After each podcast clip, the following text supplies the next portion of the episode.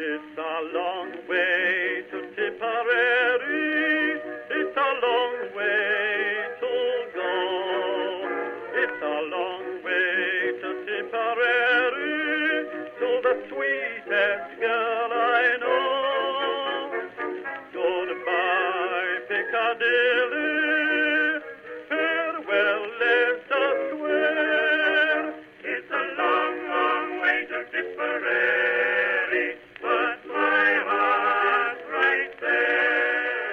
Hello, everyone, and welcome to History of the Great War, Episode 22. Last week, we discussed the situation in the Carpathians, with Austria Hungary trying desperately, in some pretty horrific winter weather, to push the Russians back from the mountains, and being extremely unsuccessful at it. This week's episode once again finds us on the Eastern Front, as we find out what was happening in Prussia and northern Poland, while the Austrians were having so much fun in the Carpathians. The attacks in the Carpathians had been going on for months, and while this was happening, the Germans had been attacking in the north in two large actions that at Bolimov, and then at the Second Battle of the Masurian Lakes. These battles come at a time when the Austrians were becoming more and more reliant on their German allies, and it will be after these battles that we will see even more German manpower shift to the southern end of the front. There is also the continued strife in the German High Command, as they continue to split into two different camps an eastern camp centered on Ludendorff, and a western camp centered on Falkenhayn. While there won't be too much drama around this discord in this episode, it is sort of that thing that sits at the back of everything. In January, Ludendorff decided that there would be another attack by the Germans on the Eastern Front. He just wasn't sure exactly where. After weighing the options, he settled on another attack in the middle of Poland, on the Vistula Plains. Yes, here again. This is roughly the same area that was attacked last November by the Germans. And they will be using roughly the same goals this time uh, push the Russians back through Poland. The plan was to launch the attack at the end of January, using the Ninth Army near the Polish town of Bolimov. The most notable part of this battle is the use of poison gas. This would be the first use of gas in the war, uh, something that will be more common later on. In this battle, the gas that was used was xylyl bromide, which is a type of concentrated tear gas.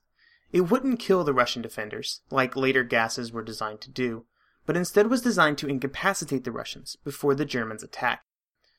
The Germans would use almost 18,000 gas canisters that would be opened up all along the front, with the theory that the wind would carry it into the Russian lines. As it happened, the wind turned out to be unfavorable, and most of the gas ended up blowing back into the German lines.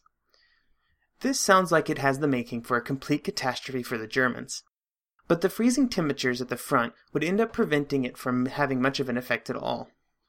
I'm no chemist, uh, but if you believe Wikipedia, uh, it claims that the biggest reason for this ineffectiveness is that it was too cold for the gas to effectively form an aerosol, so most of it ended up just staying on the ground or drifting into the lines with a concentration so low that it didn't have an effect. So, interestingly, with a whole bunch of it blowing back into the lines, the Germans were pretty okay with it being not 100% effective. With the ineffective gas, the Germans would still begin their attack on the 31st of January. The German infantry would attack, but they would make very few gains, and nothing that was gained would end up being significant. When the initial attacks failed, the German commanders called the offensive off. This seems nice and logical to anybody looking at the past, but this is a time when generals all along the fronts were continuing completely ineffective attacks for days, until men and material were completely exhausted. The fact that the German generals took a step back and decided not to keep trying to attack was very smart, relatively speaking. The Russians, on the other hand, would counterattack with 11 divisions, all commanded by a single corps commander. Before the attack, General Ruzsky would tell General Smirnov, who was the commander of the Second Army that was actually carrying out the attack, he would say, and I quote, Victory on your front cannot fail, as you have 11 divisions on a front of only 10 kilometers. This sort of reliance on human mass, and on its ability to push through offensives, would prove to be deadly to the troops carrying out the attack. The Russians would attack for three days, and would gain the ground back that Ludendorff took in the first place, But remember that none of that was really important to begin with. The Russians would lose 40,000 casualties in these counterattacks, and Ruzsky would blame the defeat on the lack of resolution by the troops, even after they had attacked multiple times against the defending Germans. The attack would eventually end up being called off simply due to a lack of ammunition. Ruzsky and the Russians would try to pin the failure on many things, from the men to the commanders, just about anything that could be found to explain away the fact that the Russians had attacked with 11 divisions, which was far more than the Germans they were facing, and they couldn't produce a result. This is a fine example of commanders during the war finding blame away from themselves, instead of looking at their own decisions and actions in search of a cause. Norman Stone, in his book Eastern Front, would say this of Ruzsky's reaction to the failure of the Russian attack. Quote, Characteristically, failure was ascribed for, for the wrong reasons. The inappropriateness of the season, the lack of planning, the crazy overloading of a single corps commander, none was noted. After the failure of the gas attack at Bolimov, Ludendorff was not dissuaded from launching more attacks. The next planned attack was in the north, around the Masurian Lakes, the same site as the battle from 1914. The plan was to use the 10th Army, commanded by General Eichhorn, to circle the lakes from the north, while the 8th Army, commanded by General Below, came from the south. The attack had two major goals. The first of these goals was to encircle the Russian 10th Army in the Masuria region, cut them off, and then force them to surrender. This wasn't terribly dissimilar from the Battle of Tannenberg, which had a similar goal. The second goal was a bit more grandiose. Ludendorff hoped that by punching through the Russian line in northern Poland, he could then link up with the Austrians coming out of the Carpathians from the south to encircle the entirety of the Russian troops in Poland. Keep in mind that this was all planned before Conrad launched his attack on the Carpathians, and we saw how those went last week, so this second goal is pretty much off the table. The only way the Germans could concentrate enough forces for the attack was to pull troops from Poland and from far eastern Prussia, leaving those two fronts lightly defended, but allowing the Germans to have 15 infantry and two cavalry divisions at their disposal for the attack. The Germans would also have artillery superiority during the battle, which was becoming the norm on the Eastern Front. They would be attacking against the Russian 10th Army. So, just so we're clear, this is the German and the Russian 10th Army both involved in the same battle, uh, just to up the confusion factor a little bit. This Russian army was composed of 11 infantry and two cavalry divisions, so the Germans had a slight advantage in the number of men involved in this attack. The Russians knew that the Germans were amassing troops, but when Ruzsky heard about the concentrations, he dismissed it. At this time, Ruzsky was trying to form a new 12th Army, that was to be made up of six army corps that would be used for an offensive later in the year. These were being concentrated to the south of the 10th Army, and Ruzsky believed that while these troops were in the area, the Germans would be unable to attack the 10th Army. The problem is, when the Germans launched their attack, only two of the six planned corps were actually organized and ready to fight. This left the 10th Army without any immediate strategic reserves. The commander of the Russian 10th Army, General Sievers, was very concerned with his position, even writing to Ruzsky stating his fears about his army's position. He had been forced to commit all of his men to the front line, leaving him without any army reserve should the Germans break through. This situation was made worse that because the Russians were pretty poorly fortified in their positions. Norman Stone would say this about the 10th Army's positions. Quote, the trench system was primitive, at best a thin, interrupted ditch. Over half of their divisions were second line ones, containing only a tenth of their numbers from front-line troops. And since, in the Russian army, artillery commanders regarded such divisions as barely worth saving, there were always a tendency for guns to be saved at the expense of men. Thankfully for the Russians, the Germans would be launching the attack in the dead of winter. We have already seen how hard it is for armies to attack during this time of year, and this battle would be no exception. It will be cold, really cold, during the battles, there would be instances of blizzards occurring during the fighting. But even with these difficulties, Ludendorff was confident that he could break through the Russian line and kick them out of Poland completely. As can happen pretty frequently in February in most parts of Northern Europe, it began to snow two days before the attack on February 5th. In the two days before the attack on the 7th, it would snow, with reported depths up to 5 feet all along the front. There were also temperatures reported at 40 degrees below zero. This was the point where I was going to make a snarky comment about the differences between the Fahrenheit and Celsius temperature scales, but according to the internet, this is the exact temperature where both scales are the same, so my plan has been foiled. Anyway, regardless of these conditions, the German attack would begin as planned on the 7th of February. On the first day of attacks, the Germans would fall hardest upon a Russian second line division that found its position completely hopeless. The defenses in the area would best be described as pathetic, and when the German attack came, the dis- division practically disintegrated. 42 of the 50 divisional guns survived, at least partly due to a disconnect between the artillery and the infantry. Norman Stone, in, in the quote from earlier, discussed this tendency of the Russian artillery commanders to save their guns, being far more concerned about them than the men they were supporting. It is quite interesting reading accounts of these Russian artillery commanders, who were very quick to bring in the horses and gallop the guns away, in comparison to similar situations in the West, where, for example, the British guns would stay at it as long as they could, sometimes far longer than they should, to support the men fighting in front of them. The Russians would go on to dismiss this attack by the Germans as a small attack by a small German detachment. The Germans, however, would continue the attack over the next few days, and on the 9th, three more Russian second line divisions found themselves under attack. Again, the result was similar, with the forces being almost completely destroyed. Two cavalry divisions on the right flank experienced the same fate. I feel really sorry for these Russian troops at this point.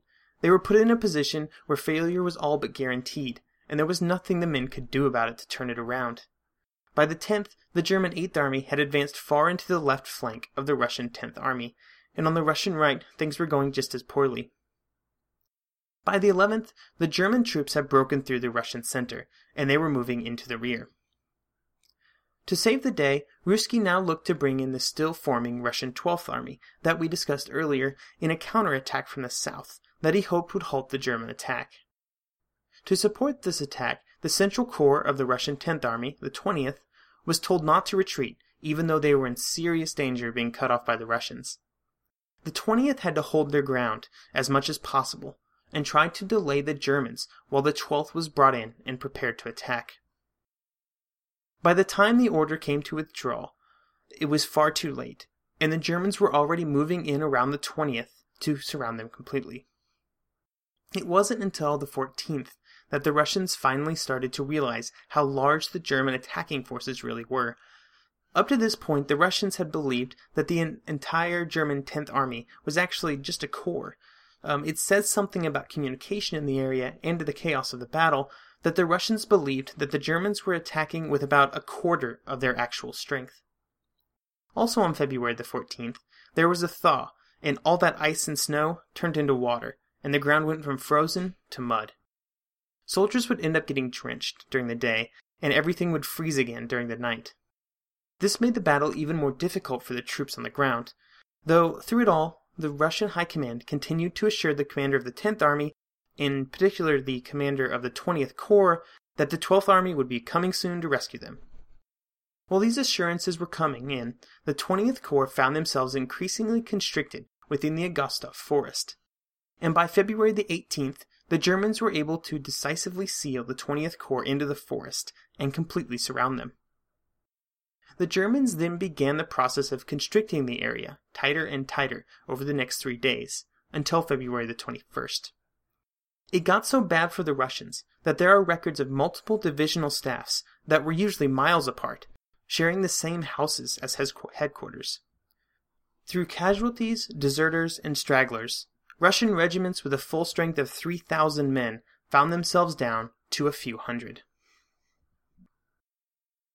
On February the 21st, the 20th Corps would finally surrender, with somewhere between 12,000 and 30,000 men. The sources seem to have difficulty agreeing on the number. Most of the men that surrendered were wounded. Apparently, a good portion of the healthy men of the 20th were able to escape through the forest, uh, which makes sense. It can be very difficult to properly surround an army in a forest, and it would have been easy for small breaches in the perimeter to develop that would let Russian troops slip through. The Germans, of course, claimed to capture a hundred thousand men, all told, during the attack, but most historians see this as an exaggeration. The Russian 10th Army lost about 55,000 men, which in the larger scheme of things wasn't greatly disastrous for the Russians. The Germans also captured 185 artillery guns, many of those taken when the 20th surrendered. I know I'm being a bit wishy washy with a lot of the numbers here, but there's quite a bit of ambiguity depending on which source you read. The Germans were trumpeting this battle as a success on the scale of Tannenberg, so they may have been prone to a bit of exaggeration in their claims of the numbers of men captured. The battle would come to be called the Second Battle of the Masurian Lakes, or the Winter Battle of Masuria. And once again, it made Hindenburg a hero in Germany. For the second time in six months, he was invincible and a genius, when in reality, it was Ludendorff's planning and the poor Russian preparation that was the cause of the German victory. The one thing that is very real was the fact that the Germans advanced 70 miles. If they had captured 70 miles in the west, the war may have been over, but in the east, it was just a bit of land in Poland with no real strategic value. It didn't help that the Germans couldn't actually continue their advance without first dealing with the fortress of Osowiec on their right flank. The Eighth Army was sent to deal with it, since it would seriously threaten the Germans if they advanced any further. Unfortunately for the Eighth Army, Osowiec would prove to be well defended, and it would become quite the obstacle. Osowiec wasn't the most impressive fortification, not by a long shot. But the defenders were smart about using the strengths that they did have, and they used flexible positions that would bend and not break to the German attacks, from which they would immediately counterattack. Even after the Germans had launched several attacks, and used almost a quarter of a million artillery rounds, the fortress still stood. Along the front in the area, there was quite a bit of seesawing back and forth as well. In the last week of February, two actions took place that saw both sides capture 30,000 prisoners. By early March, the Germans were forced to retreat back to the Prussian borders after constant pressure from the Russians. At the end of the day, the Germans found themselves once again back where they started, with nothing but some prisoners and some Russian casualties to show for their actions. Before we leave the Eastern Front for a while, we have just one more early year offensive to discuss. And it seems only fitting to end the second of two Eastern focused episodes with another offensive in the Carpathians, this time by the Russians. After the second Masurian Lakes battles, Ruzsky was put on the defensive, and he even thought the smart thing to do would be to abandon all of the exposed areas in central Poland, but this would compromise positions in the south, so he couldn't do that. There was also a few reasons to launch an attack on the Carpathians. There was the planned Dardanelles action that the British would soon be launching, so this would sort of be in support of that, although a bit tangentially. The entry of Italy into the war was imminent, something we will go into more detail next week, and by attacking Austria Hungary, Russia would be helping the Italians. Then there was also the pride angle. There were a few countries looking to join in the war in the region, and the Russians wanted to be the ones to hit Austria Hungary with the knockout blow. They had spent so much blood already trying, and they didn't want the Italians to steal their achievement. And finally, this was really all the Russians could do to help their Western allies in their attacks in early spring. Any attempts against the German front was doomed to failure, so they hoped an attack in the south would be a success. These were the reasons that Ivanov was told to attack through the Carpathians and into Hungary, but once again he found the other front commanders a bit less than accommodating. Ruzsky certainly wasn't giving up any troops after what happened at the Masurian Lakes, and Alexiev in the center was less supportive than he had been in previous months. Because of these reasons, the attack would be launched with only the 30 divisions already on the front. The best that Ivanov could do was to pull some troops from the soon to surrender Przemysl and from his right wing, so that he could launch the attack with some level of concentration on his left wing. The conditions were a bit more favorable, at least the temperatures were a bit higher, than when the Austrians had launched their attacks earlier in the year. And there was a period of thaw in the mountains that helped to cut down on the ice and snow. Oh, and what they were facing on the Austrian side could barely be considered an army.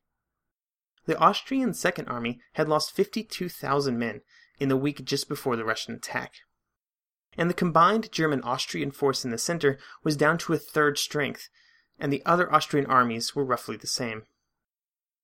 The mood at Conrad's headquarters could best be described as tense. to the point of desperation.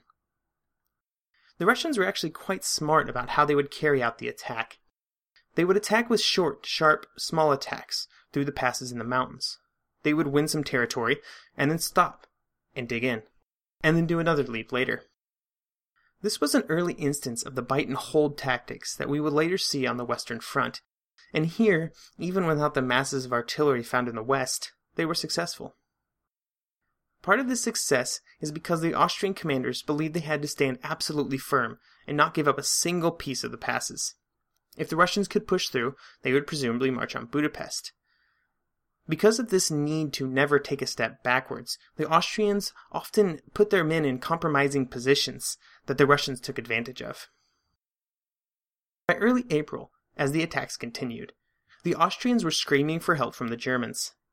They were sent another corps, this time under General Marwitz, who brought troops from Ludendorff in the north and was also given the command of what was left of the German troops the Austrians had got earlier in the year. This new German force played a part, along with lack of supplies, in bringing the Russian attack to an end. Ivanov would officially halt the offensive on April the 10th, with the largest gains being made by General Alexei Brusilov and the Russian Eighth Army, who had captured miles of passes leading into the Danube River Valley. Ivanov cited high losses, exhaustion, and the complete thawing of supply routes that made it almost impossible to move supplies, combined with renewed snowfalls at higher elevations, as the reason that the attack was called off without achieving its goal. The one thing that the attack did do is it pulled yet more German troops down into the mountains, making it more difficult for the Germans to amass enough troops to launch large offensives in the north. It will be a while before we come back to the Eastern Front, so it may be best to take stock of what has happened over the first few months of 1915. In the north, the Germans had attacked several times, and had in a few occasions, like the Second Battle of the Masurian Lakes, been able to capture large amounts of enemy territory. However, by April, they found themselves right back where they started, on the border between Prussia and Russia. In the center, on the borders of Poland, the front was more fortified than anywhere else in the east. In the south, the lines ran through the Carpathian Mountains, where it was extremely difficult to launch an attack either way. The Russians had lost almost two million men in the war so far, but still dominated the front from Krakow south, uh, through the mountains, while the Germans had superiority in the north, but not enough superiority to deal any decisive blow. The Austrians, as we covered last episode, were in a real pickle. They were in serious trouble in just about every way imaginable, and it was only going to get worse. And that is where we will leave the Eastern Front for about 20 episodes, as we move off to other theaters and other operations. We will be back later in the year to find out how the Germans finally are able to knock the Russians back a bit in what will be called or rather ominously, the Great Retreat.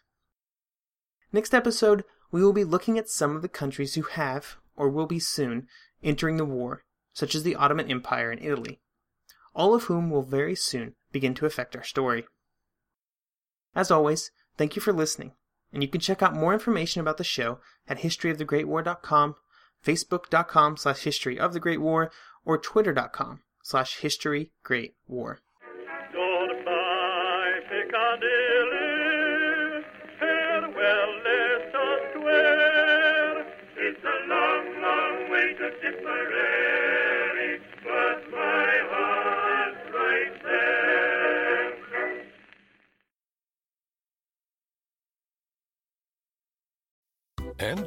game of commercial chicken brought to you by Progressive, where we see how long Flo can go without talking about insurance. Ready? Go.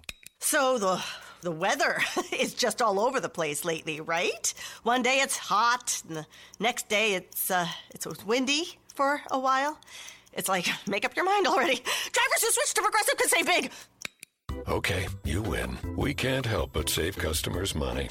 Progressive Casualty Insurance Company and Affiliates.